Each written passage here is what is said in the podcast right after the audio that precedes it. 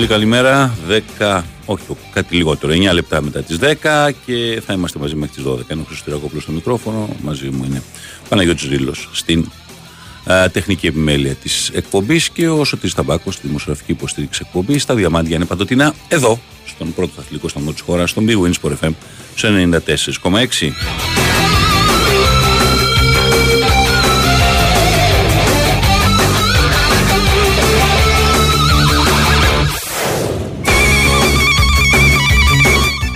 Είχαμε την έναρξη και του ελληνικού πρωταθλήματος της Stoiximan Super League με το δύο δύο μεταξύ Βόλου και Λαμίας στο Πανθεσσαλικό. Εδώ και μια εβδομάδα έχουμε την Αγγλία σε εξέλιξη. Είχαμε την νίκη της Bayern να σκοράρει και ο Κέιν το πρώτο του γκολ στην Γερμανία, στην Bundesliga.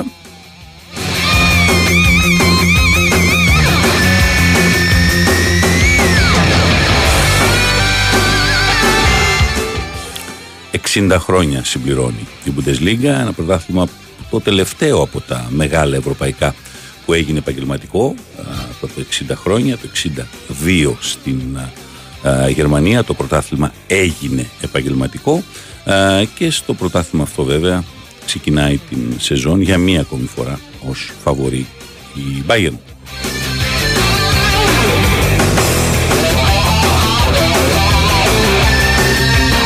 Σήμερα έχουμε και τη ρεβάνς της ΑΕΚ με την Δυναμό Ζάγκρεμπ, πολλά μέτρα ασφαλείας. Η ΑΕΚ υπερασπίζεται το δύο ένα του Ζάγκρεμπ, εκεί όπου στο δεύτερο ημίχρονο έδειξε την πολύ καλύτερη ομάδα. Την Δυναμό καθυστερήσει και την ευκαιρία να το φτάσει στο σκορ και στο τρία ένα, ακόμα και στο τέσσερα ένα και να έχει τελειώσει η ιστορία. Το μάτς θέλει πολύ μεγάλη αγωνιστική προσοχή, θέλει γενικώς προσοχή, αλλά αγωνιστική προσοχή για να ολοκληρώσει την πρόκριση και να πάει στα δύο μάτς με την Άντβερπ. Λοιπόν, ξεκινάμε. Έχουμε πολλά ακόμα μέχρι να τελειώσει η εκπομπή να πούμε. Πρώτο τραγουδάκι για σήμερα.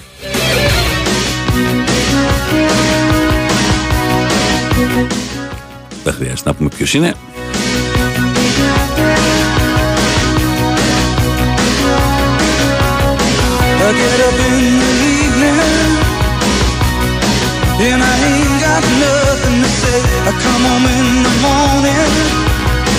I go to bed feeling the same way. I ain't nothing but tired.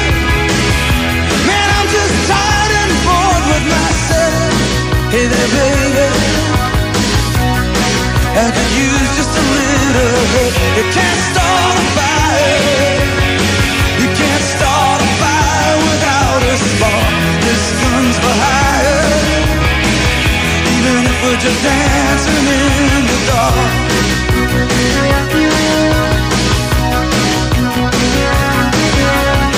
Messages keep getting clearer. Radio's on and I'm moving round the place. I check my look in the mirror. Wanna change my clothes, my hair, my face. Man, I ain't getting nowhere. I'm just living a dump like this. There's something happening somewhere. Baby, I just know that this. You can't start a fire. You can't start a fire without a spark. This gun's for hire.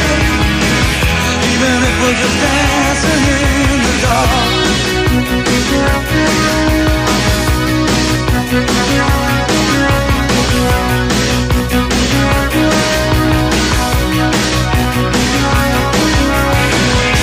around getting old. There's a joke, here's some wine, and it's on me. I shake this world off my shoulders. Come on, baby, the laughs on me.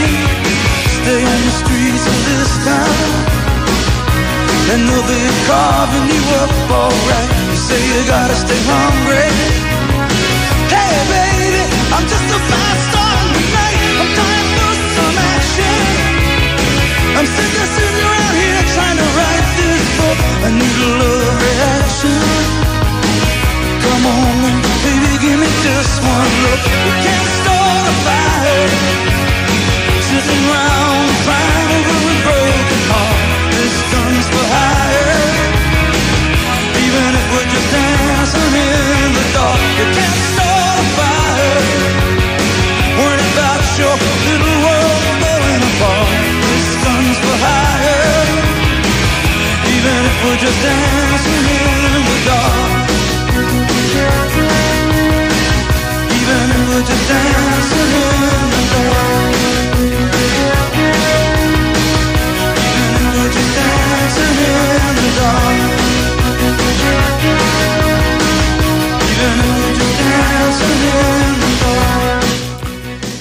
Πίσω εβδομάδα είχαμε και το Super Cup. Η Manchester City στα πέναλτι πήρε το τρόπαιο απέναντι στη Σεβίλη. Αλλά το σημαντικό για εδώ, για το εσωτερικό μας περιβάλλον, ήταν το μάτς που έγινε στο στάδιο Καραϊσκάκη.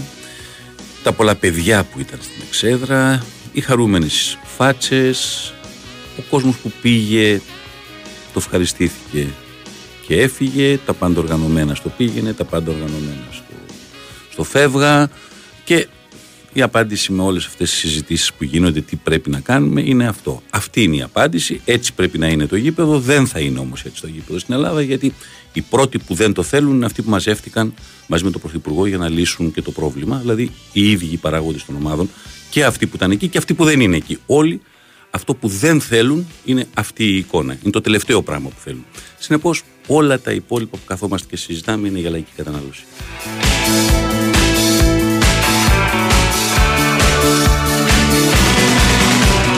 Atomic από την Debbie Harry και τους Blondie.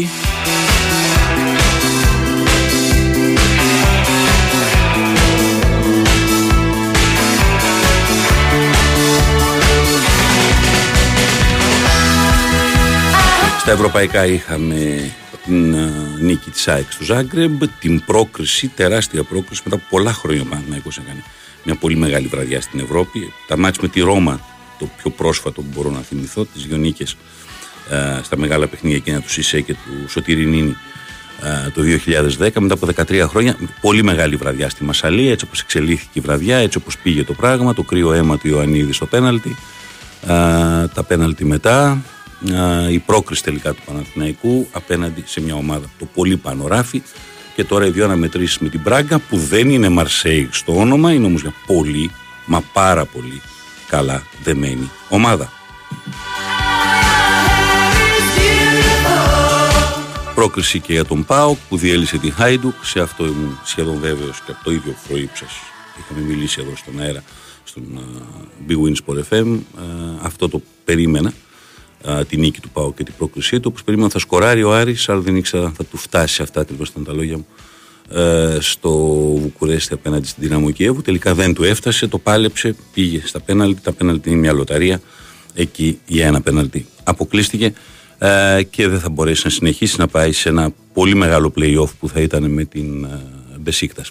Ο Ολυμπιακός προκρίθηκε με τον γκολ στις καθυστερήσεις του Σωτήρη Αλεξανδρόπουλου, το πρώτο του με τη φανέλα του Ολυμπιακού, και πάρα πάρα πολύ ε, καθοριστικό, έτσι όπως εξελισσόταν η βραδιά, γιατί η εικόνα των Ελευθερεύκων ήταν κακή. Τέλος, καλό όμως όλα καλά σε αυτές τις περιπτώσεις. Το καλοκαίρι, ειδικά το καλοκαίρι στις ευρωπαϊκές αναμετρήσεις, σημασία έχει αν πέρασες. Αν έπαιξες καλά και αποκλείστηκες, δυστυχώς δεν παίζει καμία σημασία. Παίξε άσχημα, αλλά πέρασε. Αυτός είναι ο βασικός στόχος ο καλοκαιρινός. Ο Ολυμπιακός το έκανε, τώρα θα παίξει με την Τσουκαρίτσκι. Θεωρώ ότι με όλα τα προβλήματά του αυτή τη στιγμή, που δεν είναι πλήρης ο Ολυμπιακός, που δεν έχει τελειώσει δηλαδή το ρόστερ του ή οτιδήποτε άλλο, από τη συγκεκριμένη ομάδα ε, και πάλι είναι πολύ πιο έμπειρος και πολύ ανώτερος. Ε, Παρ' όλα αυτά, play-off είναι, είναι τα πάντα ανοιχτά. Ωστόσο, εδώ τώρα, αφού πέρασε από μια ομάδα που ήταν στρωμένη, που ήταν εκεί, που ήξερες τις, τα σύν της και τα πλήν της, κατάφερε να τραπετεύσει από εκεί με τους καρίσεις, και πιστεύω ότι θα καταφέρει. Θα είναι πάρα πολύ σημαντική η ιστορία. Ε, να περάσει και η ΑΕΚ απόψε την Δυναμό Ζάγκρεμπ, να πάει στα play-off με την Άντβερπ.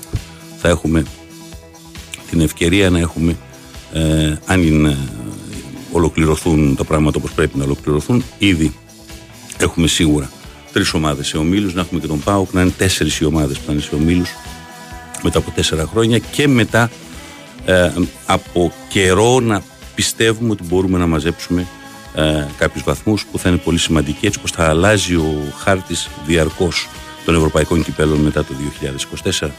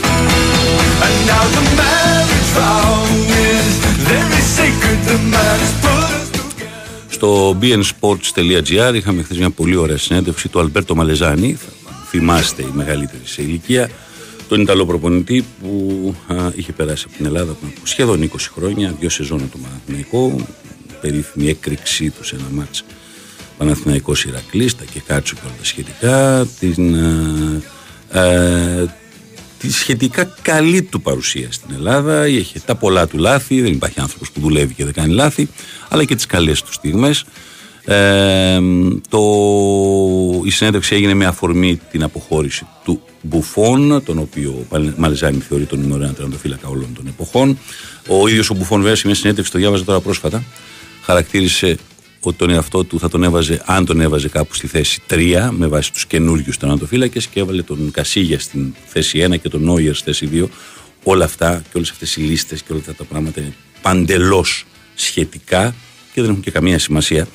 Ε, η ουσία είναι ότι η αλήθεια είναι ότι ο Μπουφόν έκανε μια τεράστια καριέρα, τεράστια καριέρα από Πιτσιρίκι, από το πρωτοεμφανίστηκε μέχρι το αντίο του πάνω από την ηλικία των σαράντα ετών, ε, και γι' αυτό κυρίως, αλλά και για το τι έζησε στην Ελλάδα μίλησε ο Μαλεζάνη. Η συνέντευξη είναι στο μπι εν sports τελεία τζι άρ, για οποίο ενδιαφέρεται να τη διαβάσει. Ο Μαλεζάνη που είχε πάρει με την Πάρμα το κύπελο UEFA το χίλια εννιακόσια ενενήντα εννιά, μια Πάρμα που έσφιζε από ταλέντο Παναγιώτη μου, Βερόν, Μέσα, Κρέσπο, Μπουφόν, ε, τι να πρωτοθυμηθείς από την Ελλάδα. Τελευταία τους μεγάλη ομάδα. Μια τεράστια ομάδα η οποία μετά χρεοκόπησε. Ε, με όλα τα άλλα προβλήματα, γιατί η οικογένεια ε, ήταν εκείνη που την στήριζε, ήταν οι άνθρωποι που στήριζαν όλη την οικονομία της Πάρμα, πήγε όλο το πράγμα στραβά και μαζί με όλο το πράγμα στραβά πήγε και η ομάδα. Ο Μαλεζάνη ήταν τότε στο πάγκο της Πάρμα, είχε εκείνη τη φοβερή ομάδα, τρία μηδέν επί της Μαρσέη ήταν ο τελικός του ενενήντα εννιά, και αργότερα ήρθε, μετά από πέντε χρόνια ήρθε στο ελληνικό πρωτάθλημα και στην Ελλάδα. Είναι μια πολύ ωραία συνέντευξη στον Φάνη Τσοκανά. Όποιος θέλει να τη βρει, τη βρίσκει στο μπι εν sports τελεία τζι άρ.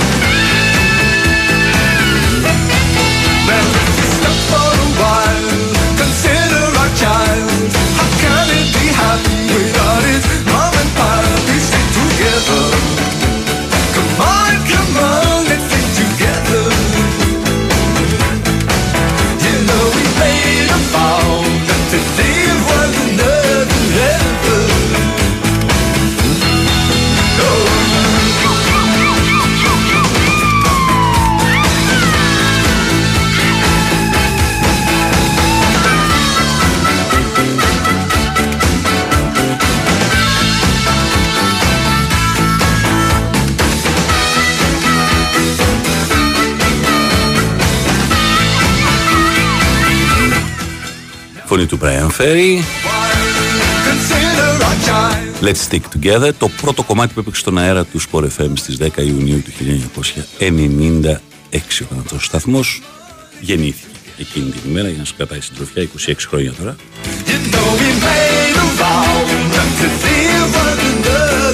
είκοσι επτά.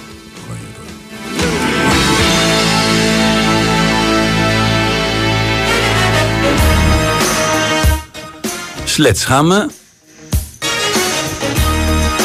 Peter Gabriel, μέσα δεκαετίας ογδόντα, πιθανώς είναι ογδόντα έξι ογδόντα επτά αυτό το κομμάτι. Ε, ο Λουτσιάνο Σπαλέτι είναι ο νέος προπονητής Εθνικής Ιταλίας μετά την, ε, την παραίτηση του Ρομπέρτο Μαντσίνη, του ανθρώπου που πήγε την Ιταλία στην κορυφή της Ευρώπης, στο Euro, με μια πολύ μεγάλη ε, κατάκτηση του τίτλου μέσα στην Αγγλία, ε, της, Αγγλία της Αγγλίας ο τελικός, στο Wembley.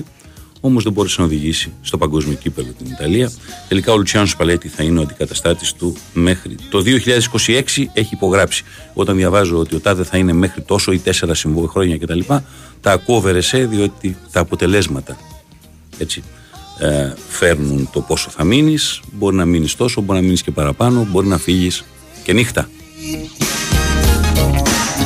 Πολύ καλός προπονητής, με πολύ καλές εμπειρίες. Η Ιταλία πάντα έβγαζε και πάντα θα βγάζει καλούς προπονητές.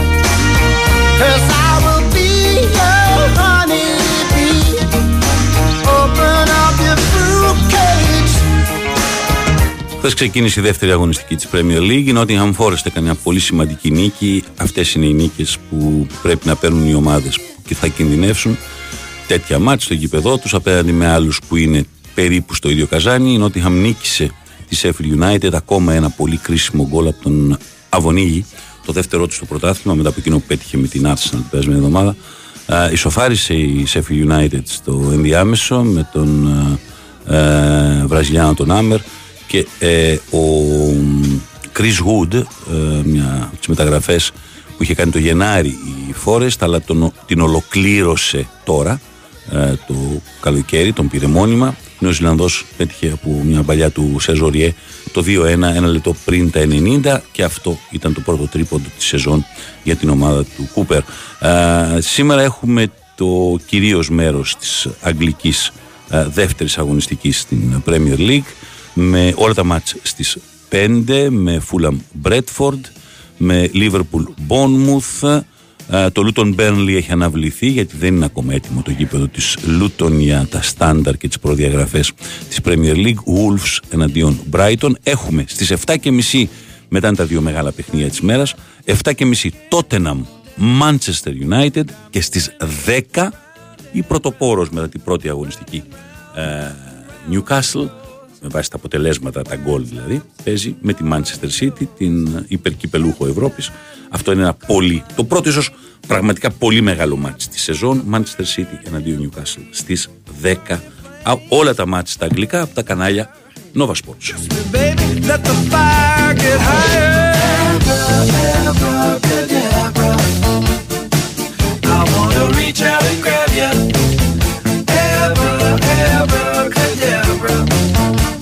Αύριο στις τέσσερις Aston Villa Everton, έξι και μισή West Ham εναντίον Chelsea.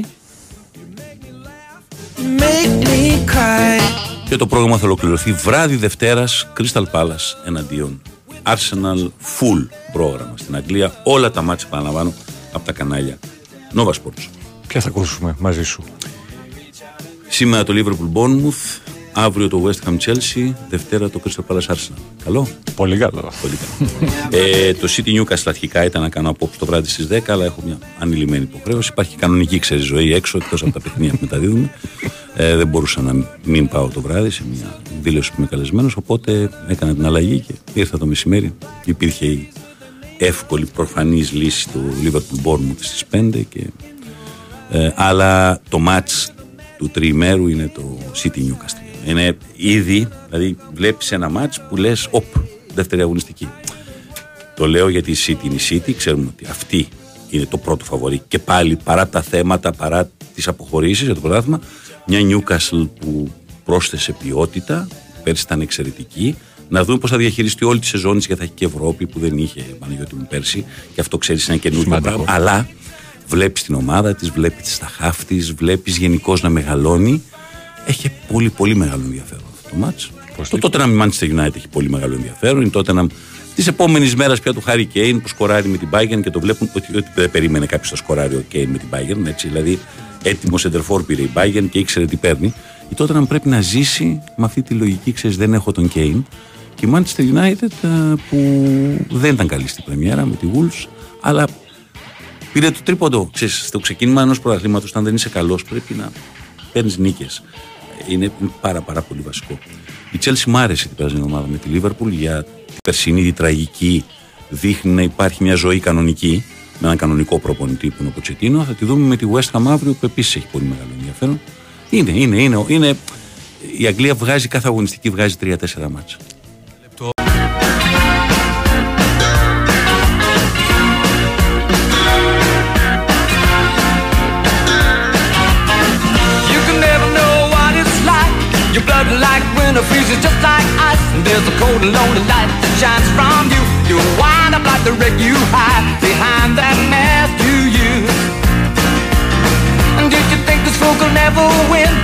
Elton John,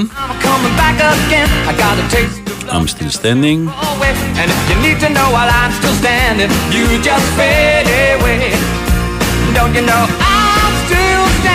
better than I ever did. Looking like a juice.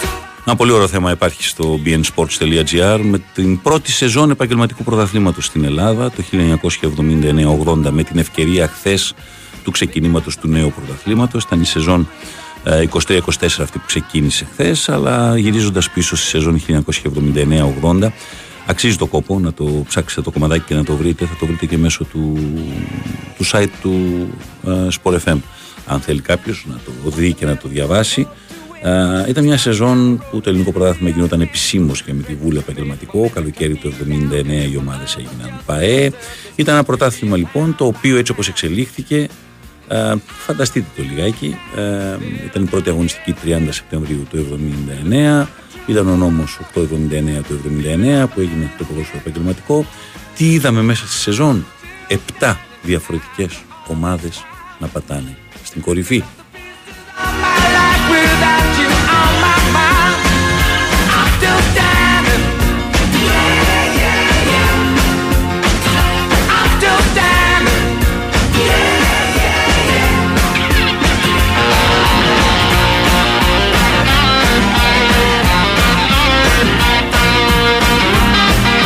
Ήταν το πιο ανταγωνιστικό πρωτάθλημα και καλύτερο πρωτάθλημα πραγματικά όλων των εποχών που είδαμε στην Ελλάδα. Η κορυφή της βαθμολογίας ήταν, το σύστημα βέβαια ήταν δύο ένα μηδέν, ήταν τρία ένα μηδέν, αλλά και πάλι λίγοι βαθμοί, σαράντα επτά για την πρώτη θέση ανάμεσα στους δύο πρώτους, Ολυμπιακό και Άρη, που πήγαν σε ένα μπαράζ στον Βόλο για να λύσουν τις διαφορές τους. Φοβερό το ότι ο Ολυμπιακός πήρε το πρωτάθλημα τελικά έχοντας σε τριάντα τέσσερα μάτς επτά ήττες εκτός έδρας σε πάρα πολλά παιχνίδια.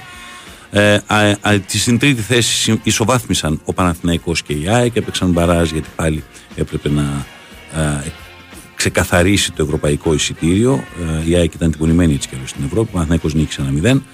Ε, ήταν ένα πρωτάθλημα το οποίο το διεκδίκησε και ο ΠΑΟΚ μέχρι σχεδόν το τέλος. Ήταν ένα πρωτάθλημα στο οποίο μέχρι τον Μάρτιο και μέχρι την καθαρή Δευτέρα πρώτος ήταν ο Εθνικός. Ήταν ένα πρωτάθλημα στο οποίο είχαν περάσει από την κορυφή η Λάρισα, η, τα Γιάννενα και η Δόξα Δράμας. Γενικώς ήταν ένα πρωτάθλημα στο οποίο επτά διαφορετικές ομάδες, οκτώ αν βάλουμε ότι μια αγωνιστική ήταν μαζί η Δόξα και η Λάρισα, ε, πατήσανε στην κορυφή.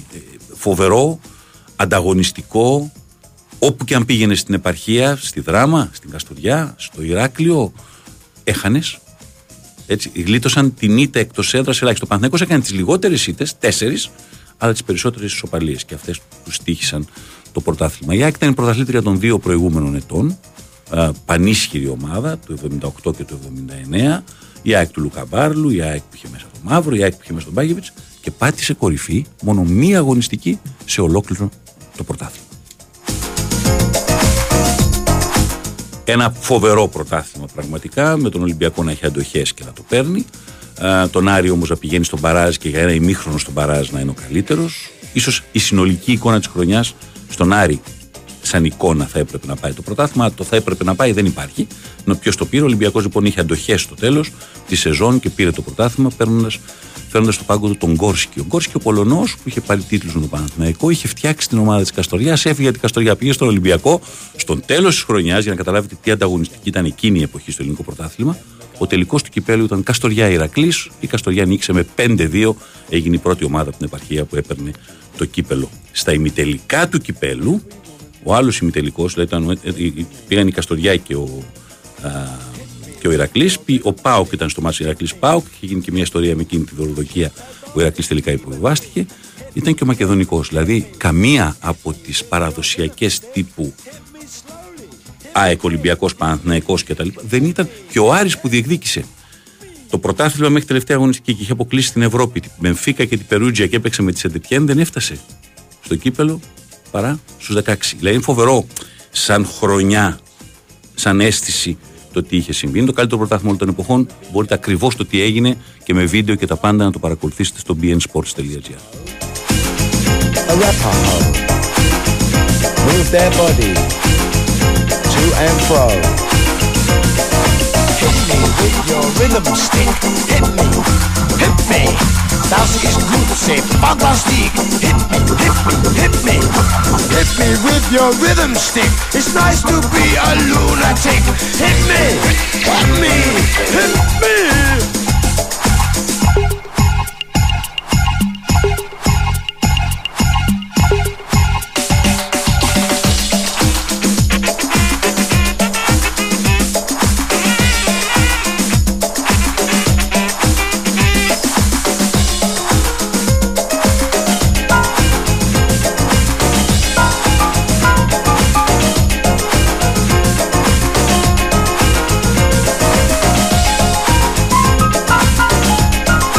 Λοιπόν, για να σας δώσω και ένα ωραίο δωράκι τώρα, ένα, ένα τραπεζάκι για δύο άτομα στο Θέα Θάλασσα, το πολύ όμορφο μαγαζί, στην Πειραϊκή, στην ακτή Θεμιστοκλέους, του Γιώργου Τηλεμπιδάκη, του καλού μου φίλου. Ένα πολύ ωραίο α, μαγαζί, δίπλα ακριβώς στη θάλασσα, με μεζέδες, αλλά και με μεγαλύτερο ψάρι. Ένα τραπέζι για δύο άτομα, όνομα, επώνυμο και τηλέφωνο στην διαδικασία, την απλή των μηνυμάτων. Την ξέρετε αυτή τη διαδικασία, μην τη λέμε συνέχεια. Εδώ, χωρίς να χρεώνεστε, στο. Στη live επικοινωνία. Λοιπόν, όνομα, επώνυμο και τηλέφωνο. Ένα τραπέζι για δύο άτομα στο Θέα Θάλασσα.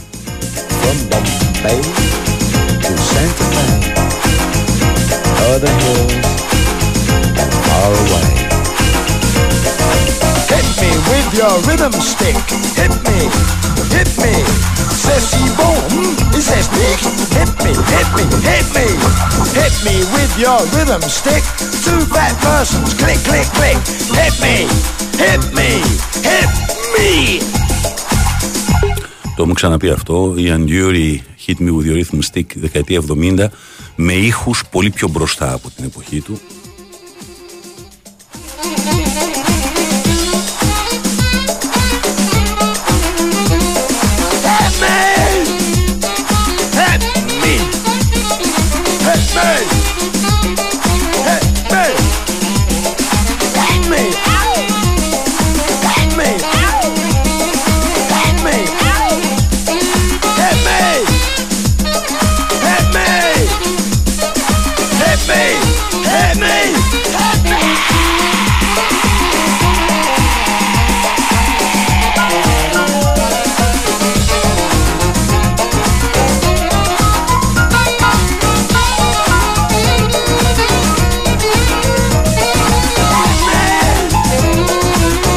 Μετά τις έντεκα θα έχουμε και τον πιο ειδικό ίσως επί Bundesliga στο ελληνικό έδαφος, που είναι ο Άλκης Τσαβδαράς, να μας πει τι περιμένουμε φέτος στην Γερμανία. εξήντα χρόνια Bundesliga.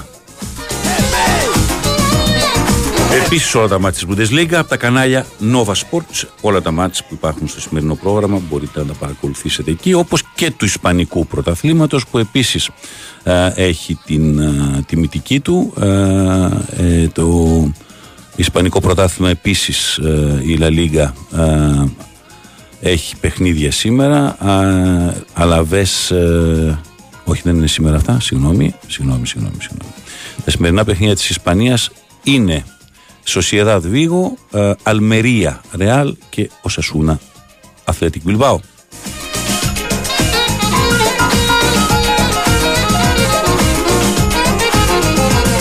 Στη Γερμανία ξεχωρίζει το Dortmund Κολονία στην σημερινή ημέρα. Ε, ξεκινάει και η Ιταλία, η Ιταλία των διαφορετικών πρωταθλητών τα τελευταία χρόνια. Νάπολη, πιο πίσω Μίλαν, πιο πίσω Ίντερ, ε, μετά την... το τέλος της κυριαρχίας Γιουβέντους, κάθε χρόνο και άλλος πρωταθλητής. Όλα τα μάτς της Serie A του Ιταλικού Πρωταθλήματος από τα κανάλια της Κοσμοτέ.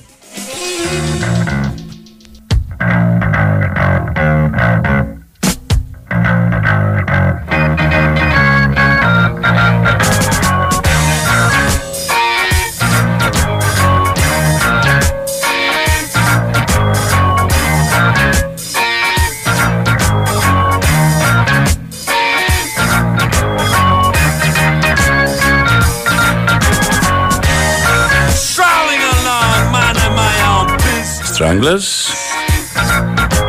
Well, there goes a girl and a half. She's got me going up and down. She's got me going up and down.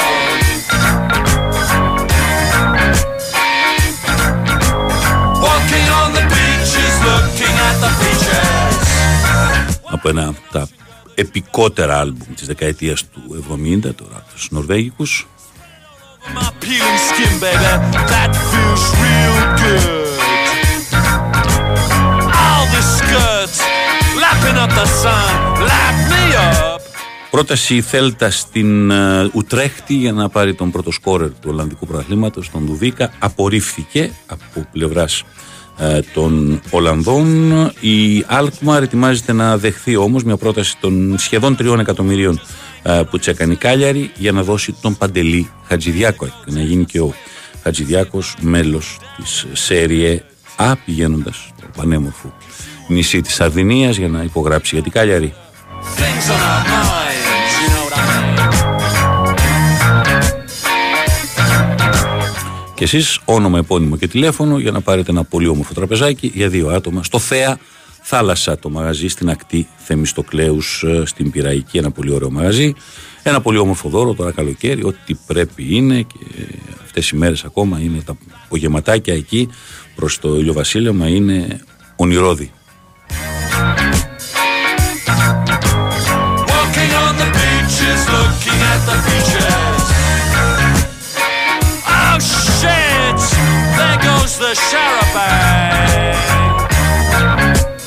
Looks like I'm gonna be stuck here the whole summer. Well, what a bummer. I can think of a lot worse places to be, like down in the streets, or down in the sewer, or even on the end of a skewer.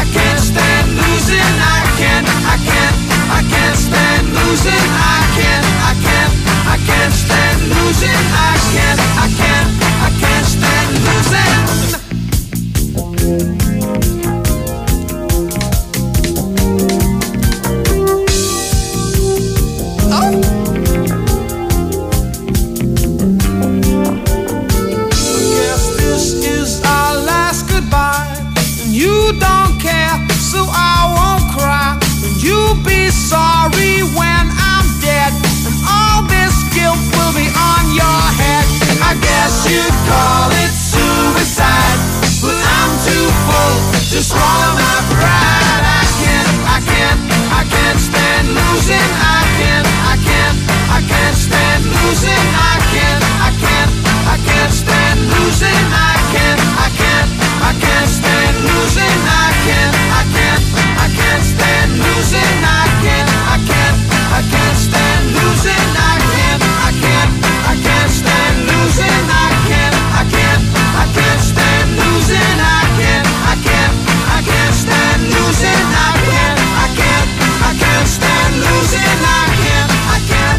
can't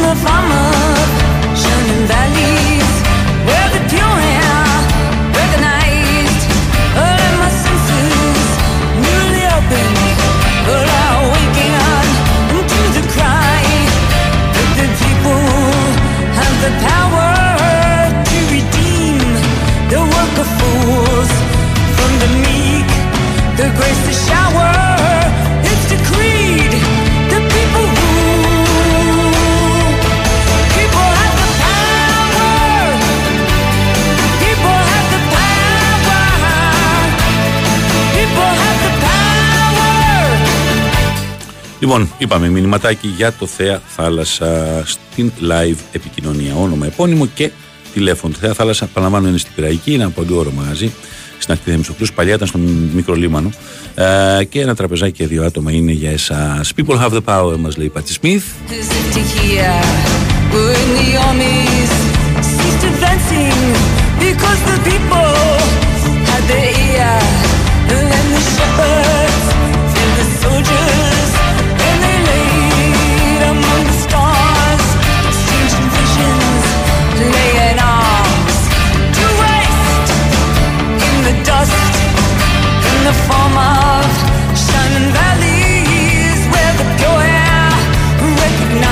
Τα γκολ γκολ ψεσόδους την περασμένη εβδομάδα ήρθαν και τα τέσσερα, άρα εκεί πήγαμε πάρα πάρα πολύ καλά. Ήταν ένα από Πρέμιερ, ένα από Championship, δύο από τη Λίγκα ένα, τέσσερα στα τέσσερα.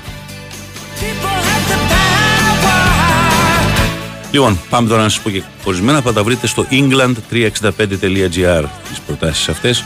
england τριακόσια εξήντα πέντε τελεία τζι άρ για τις προτάσεις αυτές που θα σας πω τώρα. Leicester Cardiff είναι το ένα μάτς. Στην Cardiff πήγε και ο Σιώπης, ακόμα ένας Έλληνας μετά τον Γούτα. Η Leicester όμως είναι το ξεκάθαρο φαβορί σε αυτό το παιχνίδι. Γύρω στο ένα πενήντα το βρίσκεται δεξιά και αριστερά. Α, είναι η Leicester ξεκάθαρο φαβορί να πάρει αυτή τη νίκη. Είναι Championship. Α, στην α, Championship επίσης υπάρχει ένα Queen's Park Rangers Ipswich στις πέντε σήμερα. Α, εκεί η Ipswich έχει την ευκαιρία, γύρω στο δύο δίνει το διπλό, να κάνει τη νίκη. Uh, η Ipswich, η οποία έχει πάρει σαράντα επτά βαθμούς από τους τελευταίους πενήντα ένα στο πρωτάθλημα, αν υπολογίσουμε από τον Μάρτιο και μετά τα παιχνίδια. σαράντα επτά στους πενήντα ένα είναι πολύ εντυπωσιακό.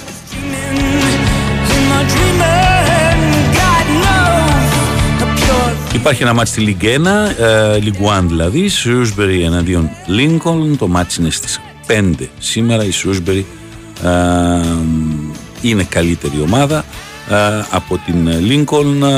Το ένα χ διπλή ευκαιρία νομίζω σε αυτή την περίπτωση θα το βρείτε γύρω στο ένα εξήντα κάτι, αξίζει το κόπο. Η Lincoln θεωρητικά είναι το φαβορί, η Shrewsbury για μένα είναι καλύτερη ομάδα από τη Lincoln, οπότε το ένα χ διπλή ευκαιρία θα κοντράρετε δηλαδή τη Lincoln σε αυτό το μάτς. Και το παιχνίδι στη National League μεταξύ Chesterfield και Oldham, η Chesterfield είναι το ξεκάθαρο φαβορί σε αυτό το μάτς. Πληρώνει γύρω στο ένα εξήντα, ένα πενήντα επτά, ένα εξήντα δύο. Εκεί το βρίσκεται, είναι ξεκάθαρα η καλύτερη. Άρα λοιπόν μια τετράδα τέτοια με τη Leicester να κερδίζει, την Ipswich να κερδίζει, ένα χ τη Shrewsbury με τη Lincoln και τη Chesterfield στην National League. Στην, στο england τριακόσια εξήντα πέντε τελεία τζι άρ τα βρίσκεται αυτά πιο αναλυτικά.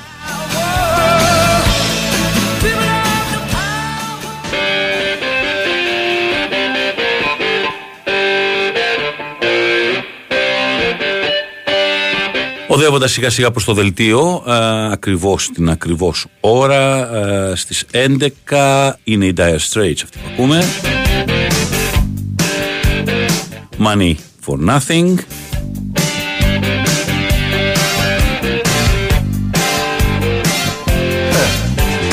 Look at them yo-yos, that's the way you do it.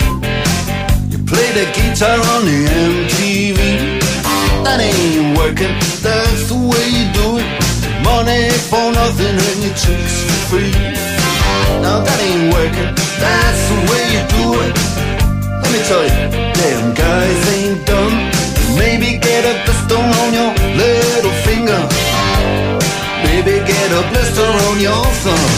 We got to install microwave ovens, custom kitchen deliveries. We got to move these refrigerators. We got to move these color T Vs.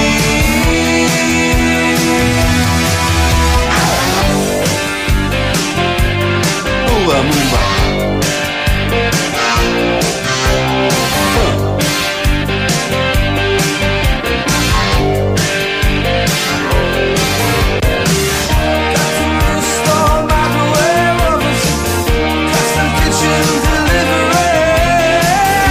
to move these refrigerators.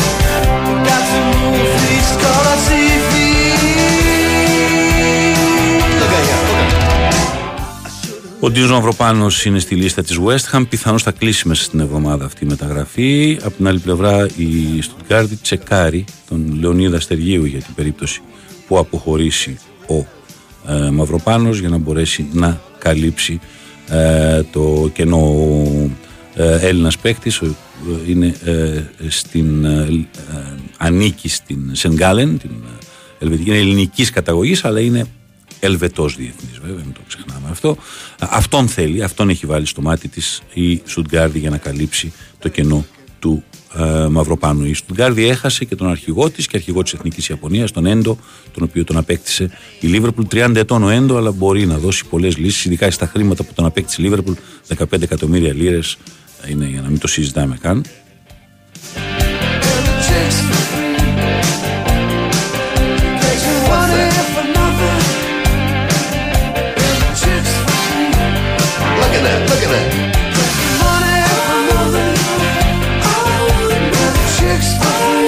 Εντάξει, βγήκε και από τη Γερμανία ότι η Dortmund ενδιαφέρεται να αποκτήσει τον Πάλμερ. Ο Πάλμερ ήταν ο εμ βι πι του αγώνα στον τελικό στο στάδιο Καραϊσκάκη, το uh, Manchester City εναντίον Σεβίλης, ήταν ο σκόρερ της uh, uh, Manchester City. Uh, είναι φανερό ότι η City δεν θέλει να τον δώσει ακόμα ένα δανεισμό, ή θα τον κρατήσει στο ρόστερ της ή θα τον παραχωρήσει. Αυτό είπε ξεκάθαρα ο Γκουαρδιόλα. Uh, Προσωπικά εμένα μου αρέσει πάρα, πάρα πολύ αυτός ο παίκτης. Την πρώτη φορά που τον είχα δει σε ένα μάτς κυπέλλου πριν από τρία χρόνια και με τη City, αλλά εννοείται ότι ο Γκουαρδιόλα ξέρει καλύτερα την ομάδα του. Η Dortmund ενδιαφέρεται να τον αποκτήσει, θα είναι μια πολύ καλή προσθήκη. Η Dortmund, α, η περίπτωση του νεαρού Άγγλου α, παίκτη, από το να φύγει ξανά δανεικός και για τον ίδιο, νομίζω ότι θα είναι η καλύτερη λύση, ή να μείνει στο roster της City, να παλέψει, να πάρει όποιες ευκαιρίες πάρει και να δουλέψει. Είναι ο εμ βι πι, επαναλαμβάνω, του αγώνα του Super Cup. Φοβερός τακτιστικό με τον Πάλμερ, σκόραρε και στο Community Shield, στον αγώνα με την Arsenal την περασμένη εβδομάδα. Ο τελευταίος παίκτης που είχε σκοράρει ε, για αγγλική ομάδα και στο Super Cup και στο Community Shield, πάμε είκοσι τρία χρόνια πίσω για να τον βρούμε, και είναι ο Μάικ Λόουεν σε ένα match Liverpool Manchester United και μετά Liverpool Bayern το δύο χιλιάδες.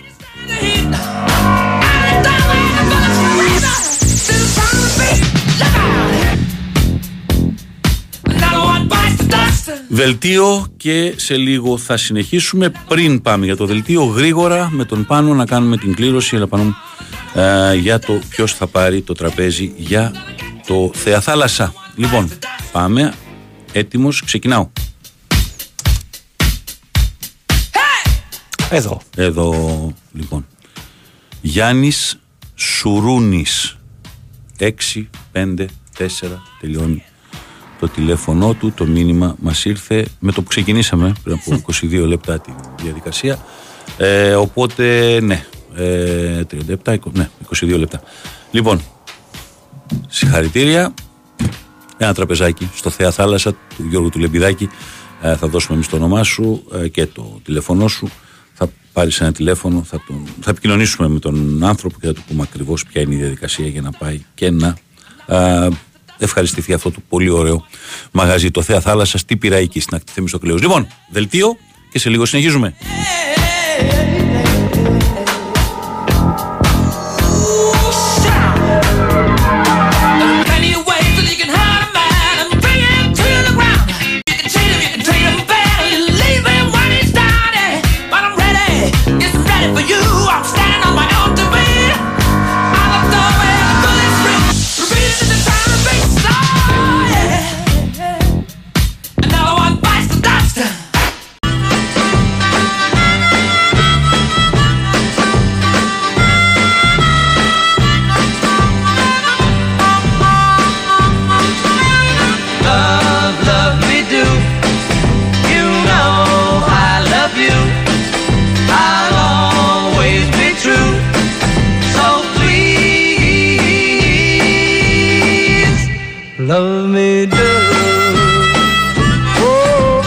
Beatles με το Love Me Do, εξήντα χρόνια πίσω, όπως εξήντα χρόνια κλείνει και η Bundesliga.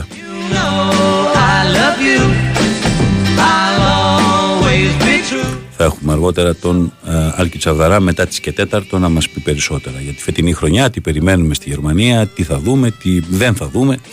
Ε, θα τα πούμε όλα αυτά αναλυτικά. Someone to love, somebody new.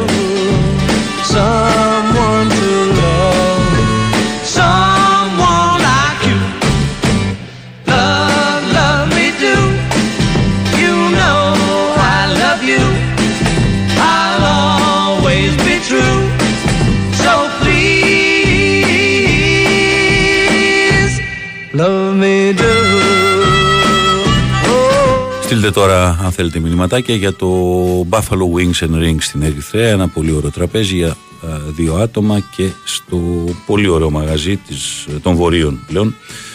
Tex-Mex φαγητό, μπέργκερ, οθόνες παντού να δείτε όποιο ματσάκι θέλετε και έχει και πολλά ματσάκια αυτή την περίοδο. Όνομα, επώνυμο, τηλέφωνο για το Buffalo Wings and Rings. Ο Γιώργος Χόφμαν και η ομάδα του έχουν κάνει φοβερή δουλειά στο, στην Ερυθρέα. Ε, στείλτε το μηνυματάκι σας για να κερδίσετε ένα τραπέζι και για εκεί. Όνομα, επώνυμο, τηλέφωνο, απλή διαδικασία τη live, στη live επικοινωνία.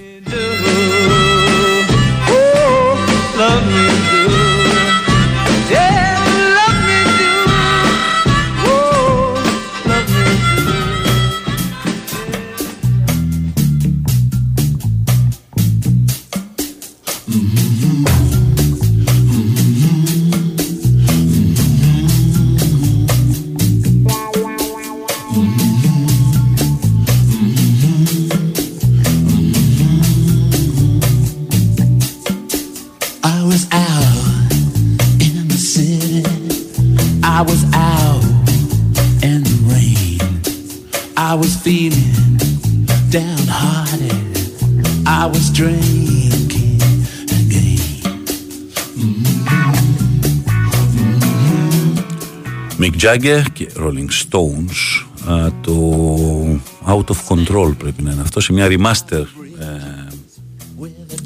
edition, πρέπει να έχει γίνει πριν μερικά χρόνια.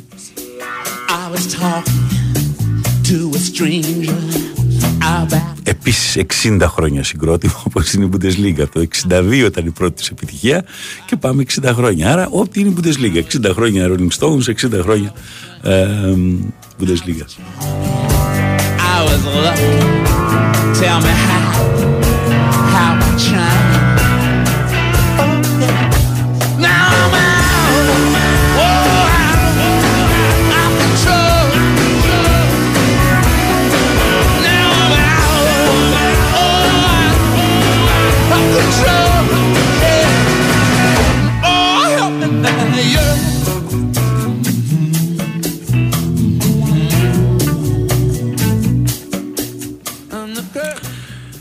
Ένας καλός φίλος, ο Νίκος Στρατής, ο γιος του α, έχει γενέθλια, γίνεται δεκαπέντε ετών. α, να, στο, να σου ζήσει Νικόλα, ο Δημητράκης. ε, Έχω ένα τραγουδάκι παραγγελία από τον Δημητράκη. Λίγο πριν κλείσουμε τις και μισή το, το ημίωρο αυτό θα το ακούσουμε. ε, να, να σου ζήσει, πολύχρονος, χιλιόχρονος το παιδί. ε, Και πάμε στον άνθρωπο εξήντα χρόνια Bundesliga τώρα, τον Άλκη Τσαβδαρά. Γεια σας κυρίως. Καλημέρα κύριε, καλημέρα. Βόλος Λαμία, το έφερες το ματσάκι δύο δύο, ε, το κάνεις ντέρμπι, έτσι. Το έφερα, να χαίρετε και ο Νίκος το αγόρια του. Ο Νίκος, ναι, ναι, ναι, έχει αγο... τα αγοράκια του, ναι, ναι. Τώρα εδώ πέρα ο Δημήτρης, ναι, ναι, έχει το... Μπράβο, ναι. Λοιπόν... Ε, ναι, το έφερα, είδαμε, είδαμε κολλάκια στο δεύτερο. Ναι, ναι, ναι, ναι, ναι. Ήταν και νικότερα και ένα ε, στρωτό πρώτο ημίχρονο. Λίγο η, ο Βόλος δεν μπορούσε, η Λαμία ήταν... Ε, Είδα μια, μια χαρά έχει στρώσει με τον Βόκολο από τα play-out που κατάφεραν να παραμείνει στην κατηγορία. Και φάνηκε ότι άξιζε το γκολ. Τελικά τα πέτυχε και τα δύο. Μαζεμένα ισοφάρισε και ο Βόλος ενδιάμεσα. Και, και ήρθε και το γκολ στο τέλος του Βόλου που δεν φάνηκε να έρχεται, η αλήθεια είναι. Είχε αρκετά θεματάκια ακόμα μέσω επιθετικά. Ναι, αλλά δεν έχασε για, να... για μία ακόμα πρεμιέρα, δεν έχασε. Είδες. Ναι, η αλήθεια είναι αυτή και η Λαμία δεν έχασε για μία ακόμα πρεμιέρα. Από δεκαεπτά δεκαοκτώ ακόμα να κερδίσεις ε, πρεμιέρα. Αλλά άφησε πολύ θετικές εντυπώσεις, νομίζω θα είναι σκληρό καρύδι η Λαμία, με Καρλίτος μπροστά. Ε, είναι, είναι, είναι, ξέρεις, αυτές οι ομάδες που έχουν ε, έναν τέτοιο παίκτη ορόσημο που μπορεί να σου βάλει γκολ εύκολα. Εδώ ο Καρλίτος έτσι όπως πάει και με τα πέναλτι, δέκα δώδεκα γκολ μπορεί να τα βρει. Και με έναν τέτοιο παίκτη μπορείς και να στοτήσεις ναι, ναι, με συνολικές διαδικασίες. Στις ομάδες που κινδυνεύουν, σαφέστατα, μεγάλους αριθμούς. Λοιπόν, πάμε στα εξήντα ναι, χρόνια από τη Λίγκα τώρα. Λοιπόν, πρωτάθλημα, ξεκίνησε. Bayern Περίπατος, ε, στη Βρέμη, γκόλο Κέιν κτλ. Λοιπόν, είναι πρωτάθλημα και αυτό της Bayern ή τι πρέπει να γίνει για να της πάρει κάποιος τον τίτλο. Ε, όταν κερδίζεις, ε, όταν, όταν αποκτάς έναν ποδοσφαιριστή με εκατό εκατομμύρια και αυτός είναι επιθετικός, τότε μη τι άλλο έχεις λύσει καταρχάς το βασικότερο σου πρόβλημα το οποίο είχες πέρσι, το οποίο εν μέρει το έλυσε ο Τσουπομοτίνγκ ε, με τίμια σεζόν. Ε, αλλά από εκεί πέρα στην Ευρώπη δεν είναι αρκετά όλα αυτά για να κάνει κάποια απορία. Και ο Κέιν έρθει για την Ευρώπη, Ευρώπη κατά κυρίως, τα ψέματα, ναι. Δεν έχει έρθει για την Bundesliga, για να παίξει με την Augsburg, με τη Heidenheim και με τους υπόλοιπους. Ε, είναι δεδομένο ότι ο Κέιν είναι εδώ για την Ευρώπη, είναι δεδομένο ότι η Bayern έχει προβλήματα αρκετά. Mm-hmm. Η θέση του εξαριού ακόμα παραμένει ρευστή. Εχθές μπορεί να έπαιξαν, μπορεί να λογικεύτηκε ο Τούχελ μάλλον και να έπαιξαν κανονικά ως δίδυμο Κορέτα με τον Κίμιχ. Αλλά από εκεί πέρα δεν έχει πάρα πολλές επιλογές. Αν του φύγει και ο Παβάρ από την άμυνα για να πάει στη United, τότε μένει ως δεξίπακ μόνο ο Ματραοή με τον Στάνισιτς, που mm. και πάλι δεν σου αποφέρει κάτι σε ευρωπαϊκό επίπεδο. Ακόμα και ο Ντέιβις είναι στη μετριότητα. Κερδίζει την άμυνα με τον Κιμ, αλλά χάνει στη μεσαία γραμμή όπου ε, έχει προβληματάκια. Γενικά έκανε μερικές δοκιμές στο Τούχελ στην προετοιμασία και στο Super Cup, τα οποία δεν του βγήκαν. Ε, χθες ήταν μια πιο ορθολογική ενδεκάδα, ο Σανέ έβαλε δύο γκολ, ο Κέιν πέτυχε τον πρώτο του. Γενικότερα μια αποθέωση για τον Κέιν, δεν ξέρω αν είναι λόγω των εκατό εκατομμυρίων ή αν... Εντάξει, ε, λογικό είναι. Αυτό νομίζω θα συνέβαινε οπουδήποτε, σε οποιαδήποτε χώρα, μια ακριβή μεταγραφή, βάζει γκολ και στο πρώτο παιχνίδι. Ναι, ναι, ναι. Αλλά δεν είναι κάτι που σε ξαφνιάζει με τον Κέιν τώρα, όποιος έχει παρακολουθήσει ε, Κέιν. Σκόραρε που πιο, τριάντα γκολ τη σεζόν με τη τότε να μας πούμε. Τα ΔΕΑ το κάνει με μια ομάδα που φέρνει την μπάλα στην περιοχή με ποιότητα συνέχεια. Θα το κάνει. Ναι, βλέπω ναι, ότι ναι, αντικαθιστά εκ των έσω τον Νόιερ η Bayern. Διαβάζω ένα κομμάτι εδώ στον Sport εφ εμ. Ε, με τον Σβέν Ουλουράιχαν, τον λέω σωστά. Ε, ναι, Ουλάχ... ναι. Είναι το νούμερο τρία ούτως άλλως. Ε, ήθελε τον Ορτέγκα, τον αναπληρωματικό του Έντερσον στη City. Ναι. Ναι. Τον Κέπα, τον Ντεχέα, αλλά σκέφτηκα ότι αφού είναι να γυρίσει ο Νόιερ. Τον Ντεχέα είπε ο Τούχελ σχεδόν ξεκάθαρο δεν τον θέλει. Ε, mm. Ναι, το, δι, ε, είπε γενικότερα ότι δεν θέλω άλλη τέτοια μεταγραφή γιατί δεν υπάρχει λόγος στη θέση του τερματοφύλακα mm. να, δημιουργήσει ένα, να δημιουργήσει έναν τόσο μεγάλο ανταγωνισμό αφού ο Νόιερ θα επιστρέψει κάποια στιγμή ούτως ή άλλως. Ναι, δεν έχει άδικο, αλλά μέχρι να γυρίσει τι κάνεις. Ε? Ε, μέχρι να γυρίσει επιστρέψει το νούμερο τρία που υπάρχει, το οποίο yeah. στην ουσία το νούμερο δύο αφού έφυγε ο Ζόμερ. Και πορεύεσαι έτσι γιατί το έχει κάνει και στο παρελθόν. Με καλές, μέτριες εμφανίσεις ο Ulreich.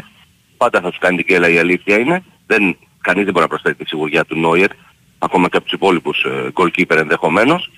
Αλλά είναι, είναι ακόμα νωρίς στη σεζόν και θεωρεί ότι για τα κρίσιμα μάτς της άνοιξης ο Νόιερ θα είναι σε απόλυτη ε, ετοιμότητα. Να σου πω για τον, Παβάρ, για τον Παβάρ, να σου πω, η, η Bayern αναφέρει ότι αποφάσισε να τον κρατήσει, από την άλλη η Arsenal έχει μπει τώρα δυνατά, γιατί η Arsenal έχασε τον Timber uh-huh. που πραγματικά την περασμένη εβδομάδα απόρρισα στη μετάδοση Arsenal ότι είχαν βλέψει ότι πονάει ο παίκτης στο σαράντα. Πέφτει κάτω, κάθεται, σηκώνεται. Στο ημίχρονο περιμένουν να τον αλλάξει. Ναι. Δεν τον αλλάζει. Συνεχίζει και παίζει και κάποια στιγμή εκεί περπατάει μόνος του, πέφτει κάτω και αποφα... Έπαιξε μέχρι το πόσο έπαιξε τελικά. έξι λεπτά ακόμα. Και ε. απο... αποδεικνύεται ότι το πρόβλημα... Λοιπόν, θα μείνει πιθανώς γύρω στους έξι μήνες έξω. Δηλαδή πάει η mm. σεζόν, έτσι. Ε, τρελαίνεσαι μερικές φορές. Δηλαδή το προφανές που λέμε όλοι μας, εντάξει, δεν μπορεί ρε παιδί μου οι ομάδες να μην ξέρουν καλύτερα. Βλέπεις ότι ένας παίκτης πονάει. Ναι. Είναι το πρώτο μάτι του πρωταθλήματος. Παίζεις εντός έδρας. Είσαι δύο μηδέν, είσαι δύο μηδέν με, τη, με την Νότιγχαμ στο γήπεδό σου. Ο ναι, Τίμπερ ναι. θα σου σώσει το παιχνίδι για τον οποιοδήποτε λόγο. Δηλαδή, ας τον έξω, πόναγε. Έμεινε τόση ώρα κάτω. Σηκώθηκε, mm-hmm. μπήκε μέσα για έξι λεπτά και στα έξι λεπτά κάποια στιγμή χωρίς καμία πίεση άλλη, έτσι. Πάει να κάνει ένα κοντρόλ και πέφτει κάτω. Ε, εντάξει, και τον χάνεις. Ε, η Arsenal yeah. θέλει τον Παβάρ πάντως ε, ναι, και ναι. έχει και τα λεφτά για να τον πάρει, γιατί είναι ναι, η ομάδα ναι. που εξοδέψει τα περισσότερα αυτό το καλοκαίρι, αλλά από την άλλη πλευρά είναι και αυτή η οποία ε, ό,τι ζητήσει ο προπονητής του το κάνουν. Δηλαδή είναι ξεκάθαρο. Ναι, ναι. Πάμε λίγο σε άλλες ναι, ομάδες. Ντόρτμουντ. Και... Η Dortmund mm. ε, έχει κάνει καλές επενδύσεις, έχασε τον Bellingham και με τα εκατομμύρια τα οποία δεν τα εξόδεψε φυσικά όλα. Πήρε και τον Σάπιτσερ για μια πολύ καλή λύση στο εξάρι οχτάρι. Mm-hmm. Mm-hmm. Ε, καλή, καλή, καλό εξάμηνο με τη United τέλος πάντων. Ε, στην Bayern δεν ήταν χρήσιμος. Ε, πήρε τον Ενέτσα και από την Wolfsburg για τη μεσαία γραμμή. Οι υπόλοιποι μένουν όσοι έχουν και είναι σε καλό momentum γενικότερα η Dortmund. Ε, θεωρώ το χαμένο πρωτάθλημα της τελευταίας αγωνιστικής, του τελευταίου διλέπτου πέρσι, της δίνει μια ακόμα όθηση, ο Τέρι της κάνει καλή δουλειά, έχει πάντα καλή έδρα, παίζει το βράδυ με την Κολόνια, έχει πολύ καλή παράδοση, νομίζω θα ξεκινήσει και με το δεξί απόψε. Έχει πολύ mm. καλό μάτι Λεβαρκούζεν Λιψία που θα είναι νομίζω και οι δύο ομάδες. Ωραίο, ναι. Οι οποίες θα είναι στην τετράδα της ε, βαθμολογίας, η Λεβαρκούζεν δηλαδή μετά το περσινό κακό momentum που είχε με τον πρώτο γύρο, ήρθε ο Τσάμπελόντσα, έκανε τον Τεμαράζ, βγήκε στην εξάδα, έχει τον γύρο πάλι μόνο, να το βάλω σε εισαγωγικά. Άρα μπορεί να επενδύσει στο πρωτάθλημα και να μπει στην τετράδα για να έχει μετά σερή παρουσία, όσο μείνει τέλος πάντων ο Τσάμπελόντσα. Στον πάγκο της, πολύ καλές μεταγραφές, με Τσάκα κατά κύριο λόγο να ε, είναι μια οντότητα πλέον ε, στο κέντρο. Έχασε όμως, έχασε και παίκτες, έτσι έχασε και παίκτες. Έφυγε ο Διαμπή, πήγε στη Βίλα. Ναι, έφυγε ο Διαμπή, ήρθε ο Χόφμαν από την Κλάτα, mm. που είναι διεθνής, πολύ καλός, πολύ σύνθετος μέσος, δίνει κολ, εξτρέμ που δίνει κολ καταρχάς, που σπανίζει ούτως άλλως στην ευρωπαϊκή αγορά. Υπόθεση, ο Χόφμαν στην Bundesliga είναι εξτρέμ που δίνει κολ και αυτό είναι πολύ σημαντικό. Άρα κερδίζει από εκεί πέρα, κέρδισε και σε χρήμα με τον Διαμπή. Ε, από ομάδες οι οποίες θα πάνε ε, το ίδιο καλά με πέρσι, Άιντραχτ, Ουνιόν, Φράιμπουργκ θα είναι εκεί από το πέντε μέχρι το οκτώ. Ομάδες οι οποίες ήταν χειρότερες ε, πέρσι θα είναι καλύτερα φέτος. Θεωρώ ότι θα είναι η Χόφενχάιμ, κατά κύριο λόγο η Κλάπ χάσε πολλούς βασικούς αλλά πήρε καλό προπονητή τον Σεωάννε, πρώην Young Boys και Leverkusen. Η Νεοφώτης σε δύσκολο έργο, το έχουμε ξαναπεί. Η Ντάμστατ και η Χάιντενχάιμ δεν έχουν ανεβάσει πάρα πολύ το budget τους. Ε, γιατί ξέρουμε πολύ καλά ότι ανεβάζεις το budget, δεν παραμένεις πάλι Bundesliga, έχεις επενδύσει χρήματα, ξεφεύγεις από τον λογαριασμό και πας και κάτω ακόμα και στην τρίτη κατηγορία την επόμενη ναι, ναι, διετία ναι, και τελειώνεις εντελώς.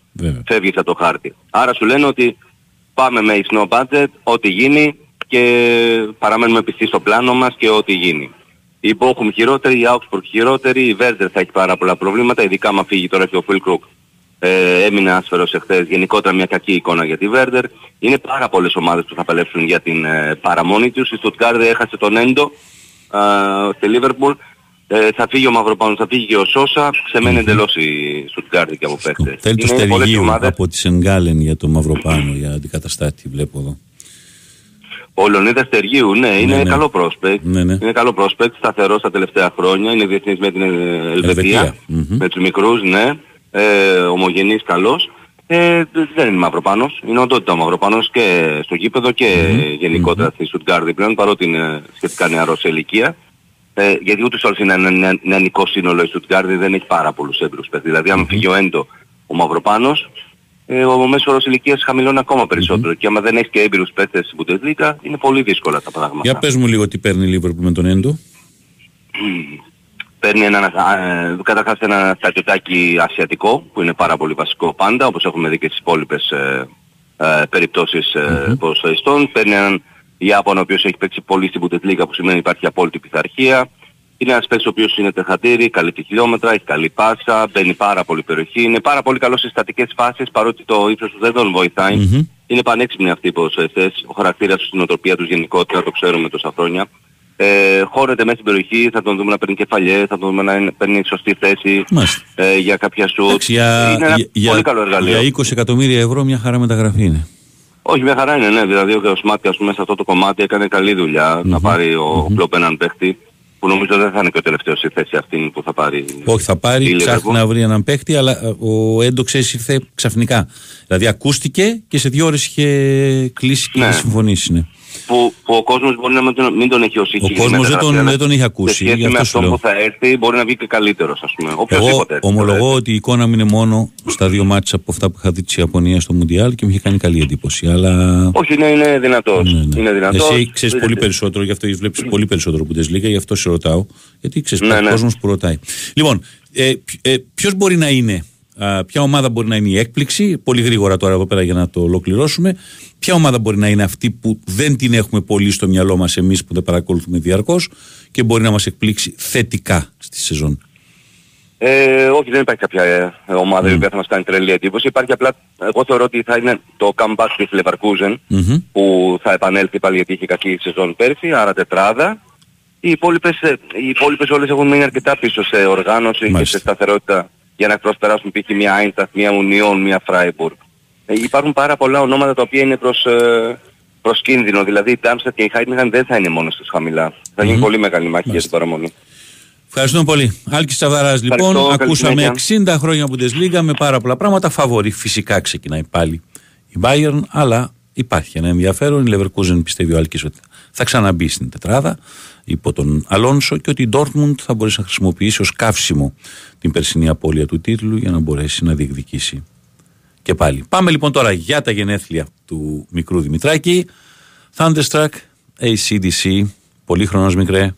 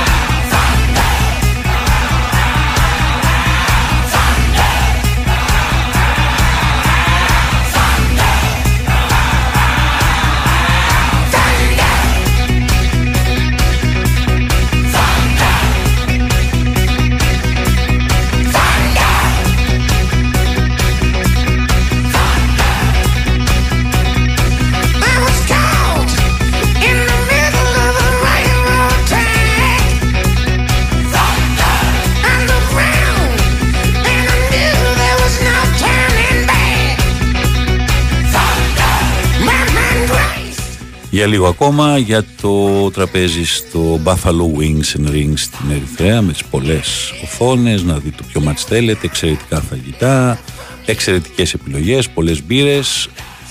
Ένα τραπέζι για δύο άτομα, όνομα, επώνυμο, τηλέφωνο, ξέρετε τη διαδικασία. Σε λίγο θα πάμε για δελτίο και επιστρέφουμε.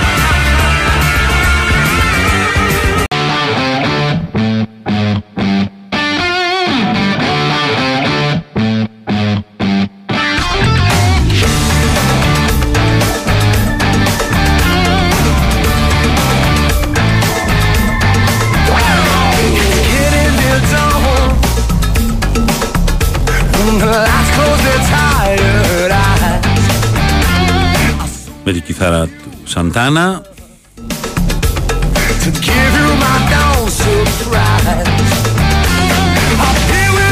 Rob Thomas στη φωνή, ένα από τα επικότερα original κομμάτια α, στην δεκαετία του εβδομήντα.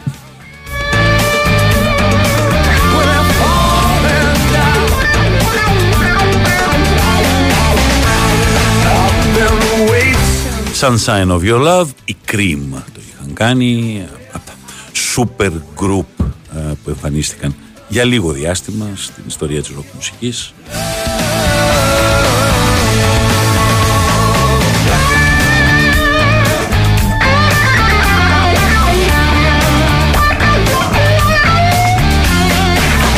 Πάμε να κάνουμε και την κλήρωση για το Μπάφαλο. uh, πάμε, πάμε, πάμε λοιπόν. Ε, από εδώ και μετά πηγαίνω και όπου καθίσουμε.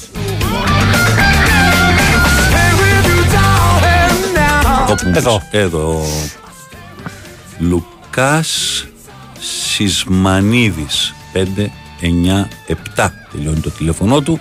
ε, Κύριε Σισμανίδη, συγχαρητήρια, ένα τραπέζι για σας στο Buffalo Wings and Rings στην Ερυθρέα. Θα σας πάρουμε να σας πούμε ακριβώς ποιες είναι οι διαδικασίες, πάρα πολύ απλές. Θα πάρετε ένα τηλέφωνο εκεί ε, και έχουμε δώσει εμείς τα υπόλοιπα στοιχεία σας. Λοιπόν, ε, θέλουμε ακόμα λίγο, αλλά έχουμε ένα πολύ ωραίο θεματάκι ακόμα να ασχοληθούμε.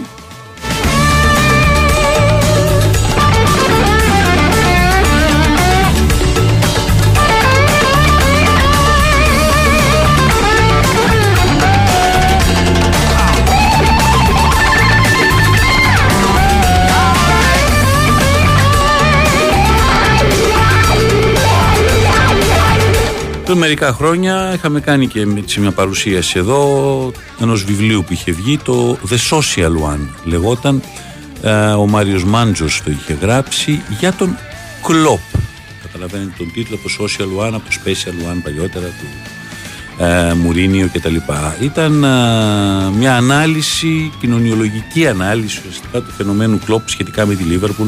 Ένας Έλληνας έγραφε ένα βιβλίο σχετικά με έναν προπονητή πολύ γνωστό, πολύ πετυχημένο, πολύ δημοφιλής στην Ελλάδα λόγω της παρουσίας του στη Λίβερπουλ.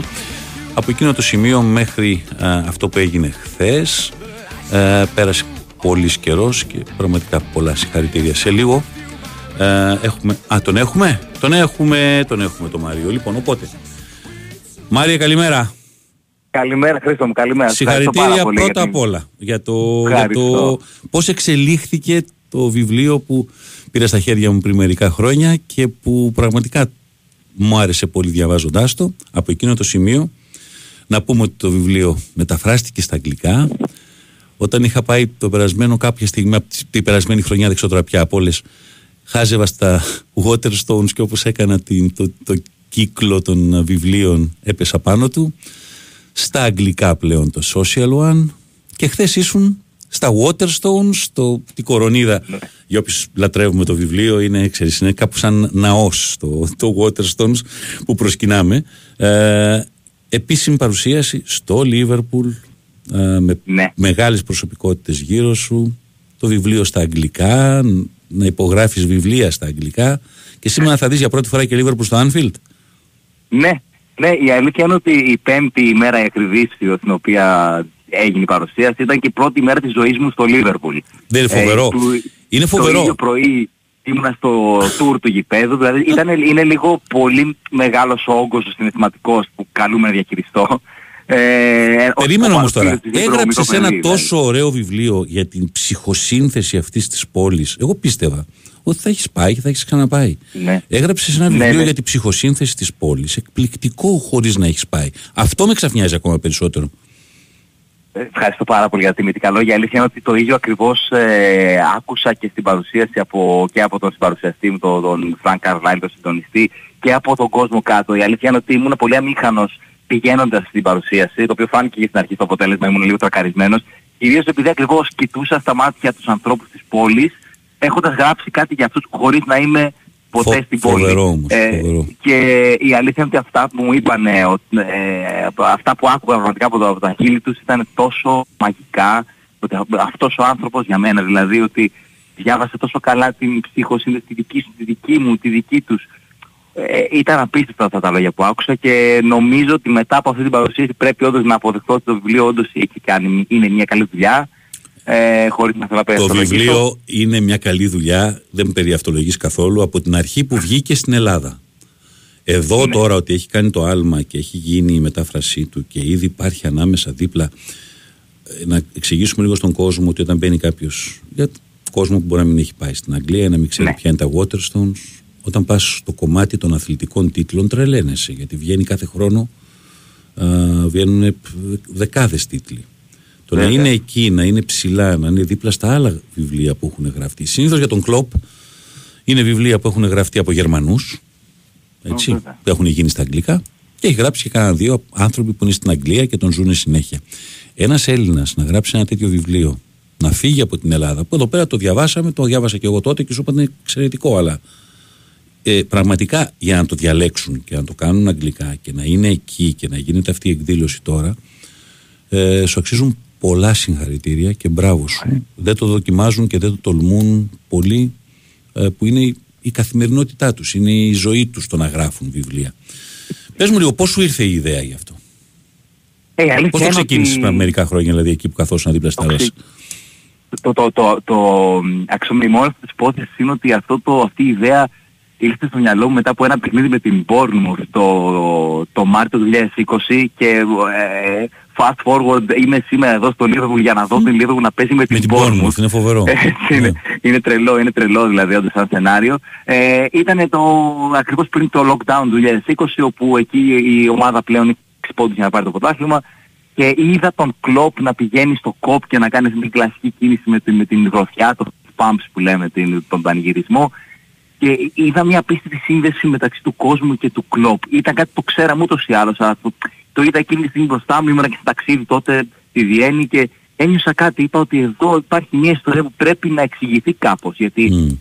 γενικότερα πάντα μου άρεσαν από μικρό παιδί και ε, στις δικές μας ελληνικές ομάδες ωραίες ιστορίες, του Παναθηναϊκού, της Εθνικής, το Euro δύο χιλιάδες τέσσερα, άλλες περι, περιπτώσεις. Μου άρεσε πάντα να, να βλέπω το τι γίνεται εκτός, τι γίνεται στο, στο, στο παρασκήνιο, το, για να μην εξηγείται μόνο αγωνιστικά κάτι. Και θεωρώ ότι για μια πόλη ιδιαίτερα συναισθηματική, ιδιαίτερα ρομαντική όπως το Λίβερπουλ, η εξήγηση του γιατί μετά από τριάντα χρόνια παίρνει η ομάδα το πρωτάθλημα με αυτόν τον τύπο στον πάγκο ήταν κάτι παραπάνω από αγωνιστική. Οπότε Σωστό. αυτό ήθελα ακριβώς να εξηγήσω. Σωστό. Αυτό ήθελα ακριβώς να εξηγήσω. Πάντως, εγώ θα σου πω ειλικρινά, και επειδή είμαι ένας άνθρωπος που καταλαβαίνει τι είναι ο κόπος του να γράψεις ένα βιβλίο, ε, είμαι σίγουρος. Χάρηκα τόσο πολύ, θα σου το πω ειλικρινά, όταν πήγα στα Waterstones και είδα και του, Βα, του Βασίλη του Ξαμπράκου το βιβλίο, The Miracle, το έχω κάνει αγγλικά, να είναι αγγλικά και να είναι ένας Έλληνας εκεί.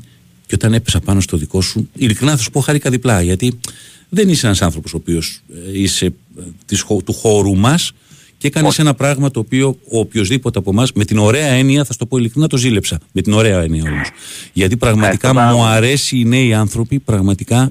Εσείς είστε οι άνθρωποι που θα φέρετε τα επόμενα χρόνια σε αυτή τη χώρα μας και όταν έχεις ε, όρεξη να φτιάξεις πράγματα, όταν έχεις όνειρα να τα κυνηγήσεις, όταν πιστεύεις ότι αυτό που φτιάχνεις είναι καλό, ε, να, που επιβραβεύεται. Μάρια, θα σου δώσω συγχαρητήρια. Όποιος δεν έχει διαβάσει το βιβλίο, να πω ότι υπάρχει στα ελληνικά, Social One. Ε, το έχεις βγάλει το δύο χιλιάδες είκοσι. Ποιος εκδοτικός το είχε βγάλει, τώρα δεν το θυμάμαι αυτή τη στιγμή. Ήτανε αυτό, αυτοέκδοση ήταν, προϊόν αυτοέκδοση. Ήτανε τότε, είχα μια συνεργασία με τις εκδόσεις Ψυχογιός και το Διανύμανε. Ναι, η αλήθεια είναι τώρα έχει εξαντληφθεί. Ωραία. Είμαστε εδώ πρέπει να το ξαναβγάλεις τώρα όμως, καταλαβαίνεις. Θα το, ναι, θα το ξαναβγεί ενημερωμένο, ναι, είμαστε σε μια διαδικασία. Μόλις το έχεις λοιπόν ενημερωμένο ξανά, θα ξαναμιλήσουμε εδώ και θα δώσουμε και κάποιες κόπιες στους φίλους που μας ακούνε στην ελληνική του έκδοση. Ε, εγώ θα ήθελα την υπογραφή σου στην αγγλική έκδοση ε, και να σου ευχηθώ να περάσεις υπέροχα σήμερα, να ζήσεις στο Anfield αυτό που σε ενέπνευσε να γράψεις κάτι για την πόλη. Ήταν και ο... Ε, ξεχνάω το όνομα, το Σέφτον είναι, πώς λέγεται, ε, που είναι ο, ο... Μπράβο, ναι, ναι, ναι, που είναι ναι, ναι, ο... η, φωνή, η φωνή που λέει τις συνθέσεις, η φωνή που ναι. λέει το ένα λεπτό, δύο λεπτά καθυστερήσεις, αυτός που λέει Ακριβώς. ότι εδώ είναι, αυτό που ακούτε είναι προειδοποίηση συναγερμού ή οτιδήποτε άλλο στην εξέδρα κτλ. Μια φωνή τόσο οικία για όποιον έχει βρεθεί στο Anfield αρκετές φορές, που ναι, έτσι χάρηκα πάρα πολύ που ήταν και αυτός για εσένα, ναι, εκεί. Ναι, είναι η, η, η άβρα της πόλης και ο, του ναι, κόσμου εδώ, ε, σε κάνουν πραγματικά πολύ, πολύ καλύτερα από μένα. Σε κάνουν να νιώθεις μέρος της οικογένειάς τους. Είναι, είναι απίστευτο πραγματικά. Είναι τρομερό το πόσο τελικά επιβεβαιώνοντας αυτά που έγραφα, χαίρομαι πάρα πολύ γι' αυτό. Δηλαδή είχα μία ιδέα εγώ στο μυαλό μου, αλλά όπως προανέφερα δεν είχα εύκολα στο Λίβερπουλ. Το να έρχομαι εδώ και να βλέπω όντως αυτά που γράφω να είναι πραγματικότητα, είναι διπλή χαρά, είναι φοβερό συναίσθημα.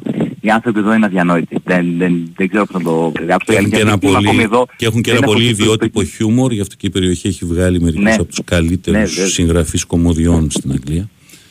Και είναι πολύ περίεργο να βλέπω το ημερολόγιο να γράφει Αύγουστος και να έχω αυτή τη στιγμή μουντό καιρό, να φοράω ε, ζακέτα. Είναι, είναι λίγο περίεργο. Ναι. Ωραίο είναι. Ωραίο είναι και αυτό. Αλλά αυτό είναι, είναι καιρός πρέμιερ. Είναι καιρός πρέμιερ. Λοιπόν, Μάριος Μάντζος, συγχαρητήρια. Ευχαριστώ, συγχαρητήρια πραγματικά. The Social One είναι και στα αγγλικά πλέον. Είναι στο, στη λίστα όλων των βιβλίων στο Waterstones. Έγινε και παρουσίαση εκεί. Και θα το κυκλοφορήσει και πάλι στα ελληνικά. Σε ευχαριστώ πάρα πάρα πολύ που ήσουν εγώ, μαζί μας. Εγώ ευχαριστώ. Να ευχαριστώ, περνάς πάρα υπέροχα. Είμαι.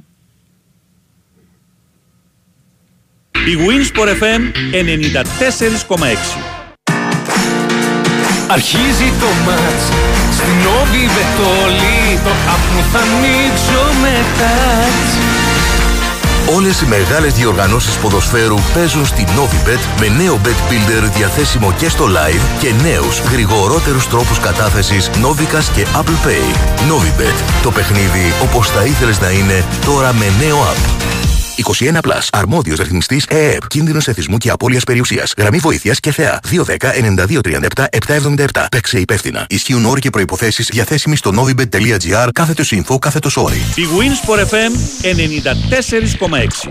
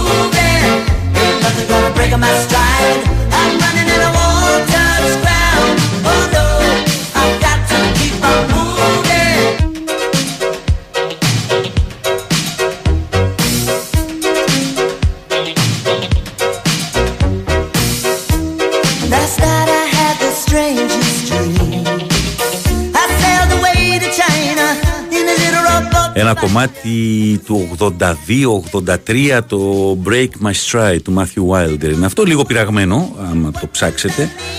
Ε, η αλήθεια είναι ότι το, το μίλαγα εδώ με τον Παναγιώτη και λέω κάτσα να το ψάξω και στο Shazam να δω ποια έκδοση είναι αυτό η πειραγμένη. Τις πειραγμένες εκδόσεις αυτές το Shazam δεν τις αναγνωρίζει. Το original κομμάτι πάντως, να ξέρετε, είναι ογδόντα τρία, πρέπει να είναι, καλοκαίρι ογδόντα τρία, ε, Matthew Wilder, ε, Break My Stride. Και τότε σε, στα single από, το, από εκείνη την εποχή είναι και αυτό, ναι. Απλά στα single που κυκλοφορούσαν μια πλευρά είχε μια extended version. Μια extended version, μπράβο, σωστό.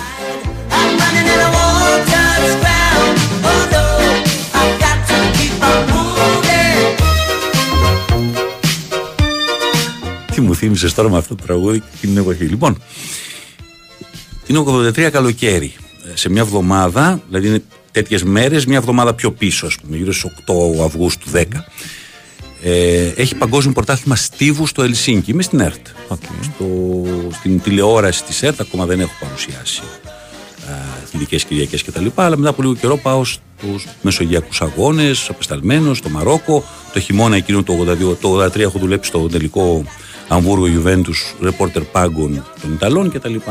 Καλοκαίρι λοιπόν ο. Ε, κουμπάρος μονονός του γιού μου, ο Ερακλής ο Κοντζιάς, τότε ε, ακόμα απλώς δούλευα εκεί μαζί του και στην απογευματινή, μου λέει, Χρυστάκη μου λέει, δεν έχουμε κάποιον την Κυριακή να κάνει, να, να, να κάνει μια πομπή για το στίβο. Θα πας να γράψεις, μου λέει, μια εκπομπή. Εγώ έφευγα, πήγαινα στο παγκόσμιο πρωτάθλημα στο Ελσίνκι του, του Στίβου, απεσταλμένος της εφημερίδας.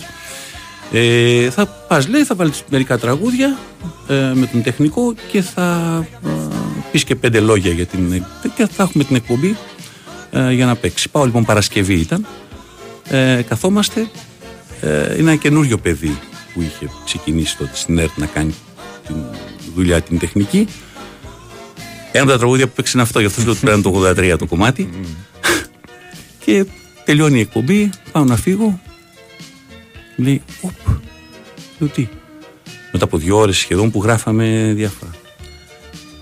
Ε, ήταν πομπίνες και γραφότανε σε πομπίνα. Έτσι μεγάλη, για να καταλάβει τώρα ο κόσμος, τα νεότερα παιδιά δεν καταλάβουν καν τι συζητάμε, αλλά το βουρτσάκι της πομπίνας έκανε ένα κλικ και έκλεισε το, την εγγραφή, διότι oh. άμα δεν ήταν καθαρό, oh. δεν το έπαιρνε. Έτσι.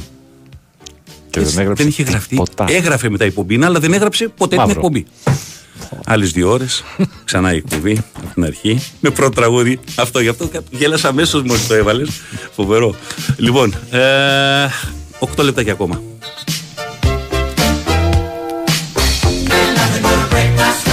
Και με τα χρόνια πήγαμε στα πολύ αυτόματα, στα εκείνα, στα άλλα, να κάνουμε, να γυρίζουμε. Να... Παρόλα αυτά, με τα προβλήματα της εποχής όσον αφορά και τηλεοπτικά, οι πομπίνες, τότε κάναμε με τις σίντσες, mm. τις μεγάλες.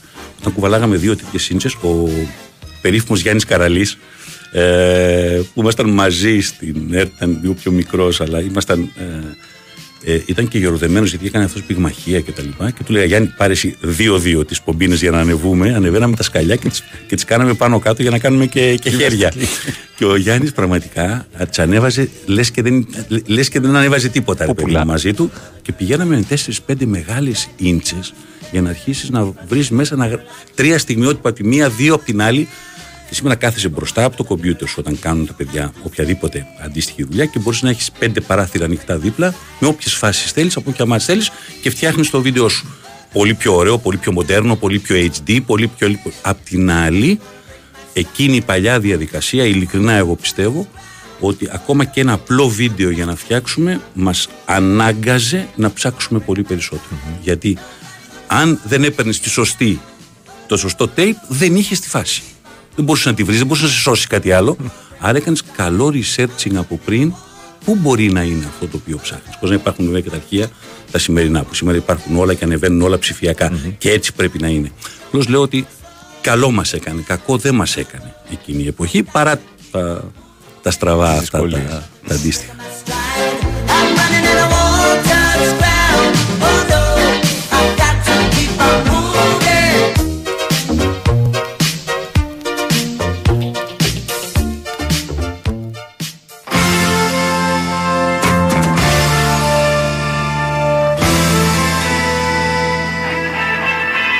Λάβεις like oxygen. Εδώ πήγαμε ακόμα πιο πίσω. Πήγαμε στη δεκαετία του εβδομήντα. Αυτή είναι η Sweet.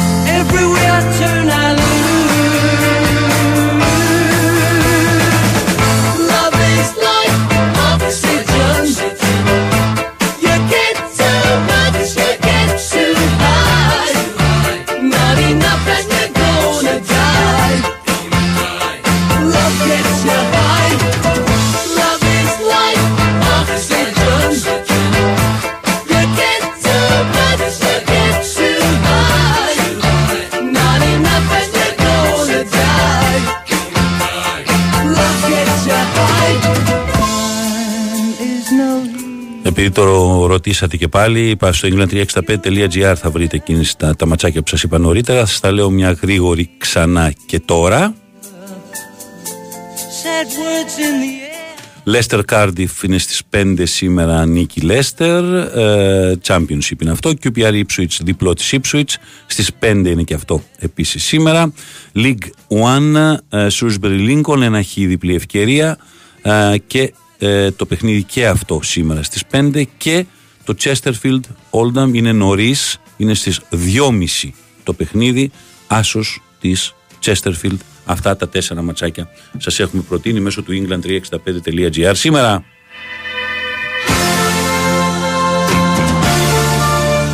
Ακολουθούν οι ρεπόρτερ. Σήμερα θυμίζω ότι παίζει και η ΑΕΚ, τη ρεβάνς με την Δυναμό Ζάγκρεμπ, να ολοκληρώσει αυτό που ξεκίνησε εκτός έδρας, να τελειώσει την ιστορία με τους Κροάτες.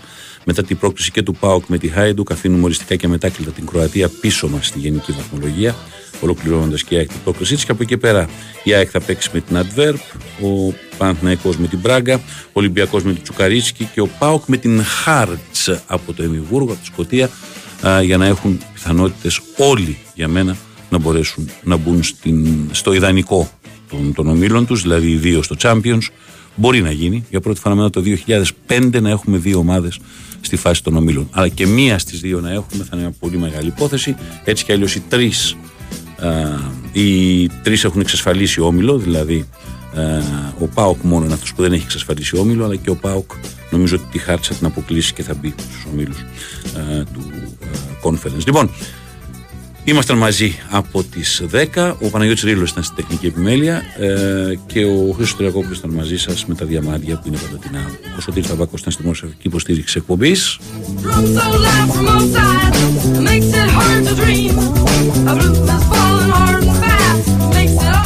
Ακολουθούν οι ρεπόρτερ. Εμείς θα τα πούμε ακριβώς σε μία εβδομάδα. Να είστε καλά, να περνάτε υπέροχα, να έχετε ένα πολύ όμορφο Σαββατοκύριακο.